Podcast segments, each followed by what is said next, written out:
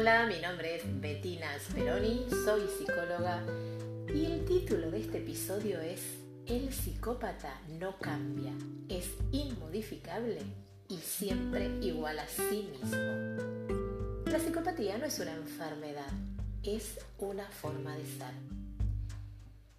En este encuentro aclaramos una duda bastante frecuente acerca de si el psicópata tiene alguna posibilidad de cambiar o si hay algún tipo de tratamiento.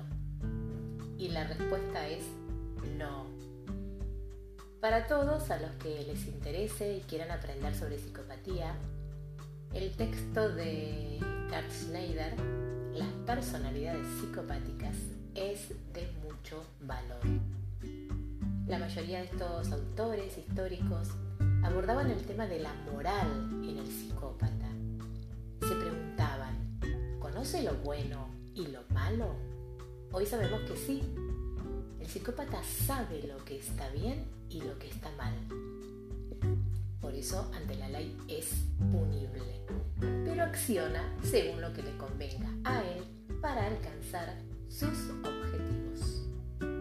Los pioneros en el estudio de la psicopatía decían que el psicópata parecía inteligente y que se podía desarrollar en varios aspectos, pero observaban que fallaba en lo moral y trabajaban en ese punto. Carl Schneider definía distintos tipos de psicópatas, pero desde la Escuela de Psicopatía del doctor Hugo Marietan no hablamos de distintas categorías, sino de una sola psicopatía. Schneider, cuando se refería al psicópata desalmado, decía que a lo largo de su vida, es decir, desde pequeño, luego de adolescente llegado a la adultez, se comportaba de igual manera, que no cambiaba nunca. Ya en el año 1923 se plantó esta posición de que el psicópata nace. A día de hoy, no sabemos por qué ni cómo nace así. No se sabe qué factor hace que el psicópata nazca de esa manera. Seguramente en algún momento la genética y los estudios de genoma podrán dar una respuesta. Por otro lado, sí se sabe que es extremadamente raro padre psicópata nazca un hijo psicópata o de un abuelo un nieto. El doctor Marietán, en sus más de 20 años de trabajo clínico y de investigación, nunca vio un caso en el que se haya dado que de un padre o madre psicópata nazca un hijo psicópata. La psicopatía no es hereditaria. Otra característica es que la psicopatía no deviene de un proceso ambiental. El ambiente no puede hacer a un psicópata. El medio ambiente en el que se cría un niño no puede hacer un psicópata, ni el estilo de vida, ni estar provisto del amor y los cuidados necesarios previene de la psicopatía. Tenemos el caso de Robledo Puch, el asesino serial, el mayor asesino serial de la historia argentina, que creció en el seno de una familia de clase media trabajadora, era hijo único, sus padres le querían mucho, él mismo reconoció que sus padres le querían y eran buena gente. Su madre nunca dejó de visitarlo en la cárcel. Carl Schneider decía que el ambiente le sirve al psicópata para camuflarse, para ocultarse. Porque el psicópata a lo largo del tiempo va aprendiendo de algunas manifestaciones de su propia conducta que resultan agresivas para las demás personas y le sirve para hacerse el bueno, el agradable. Resumiendo, podemos decir que el ambiente no genera al psicópata, pero el ambiente le sirve al psicópata para ocultarse.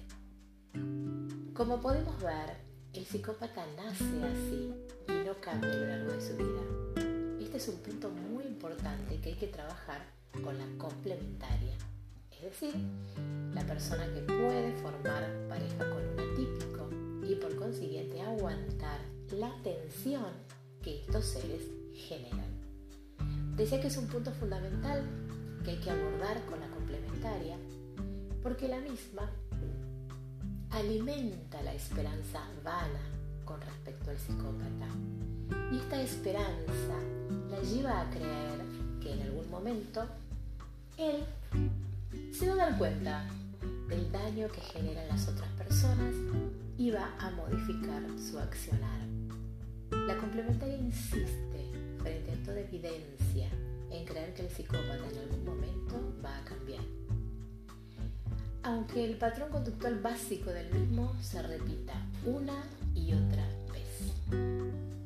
El psicópata sabe intelectualmente el daño que causa a los demás, solo que a diferencia de una persona común, él se protege haciendo uso de la cosificación, es decir, le quita al otro el atributo de persona, de sujeto con necesidades propias, y entonces lo ve como una cosa, razón por la cual el psicópata no se relaciona con personas en tanto individuos, sino con personas, cosas, entre comillas, con quienes puede hacer y deshacer a su gusto.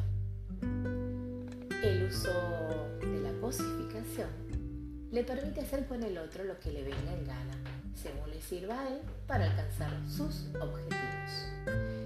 Y cuando el otro ya no le sirve, más lo descarta sin ningún tipo de miramiento, ni remordimiento, ni culpa. Recordemos que el psicópata no siente culpa frente a sus actos psicopáticos. Frente a los mismos, él siente haber hecho lo que tenía que hacer, sin importarle el impacto que esto pueda tener en los demás. Hasta el próximo episodio. y recuerda no alimentar la esperanza vana si estás o sospechas estar en una relación con un atípico. Puedes visitar mi canal de YouTube, Bettina Speroni, o pasarte por mi blog con el mismo nombre. Un beso grande y hasta el próximo encuentro.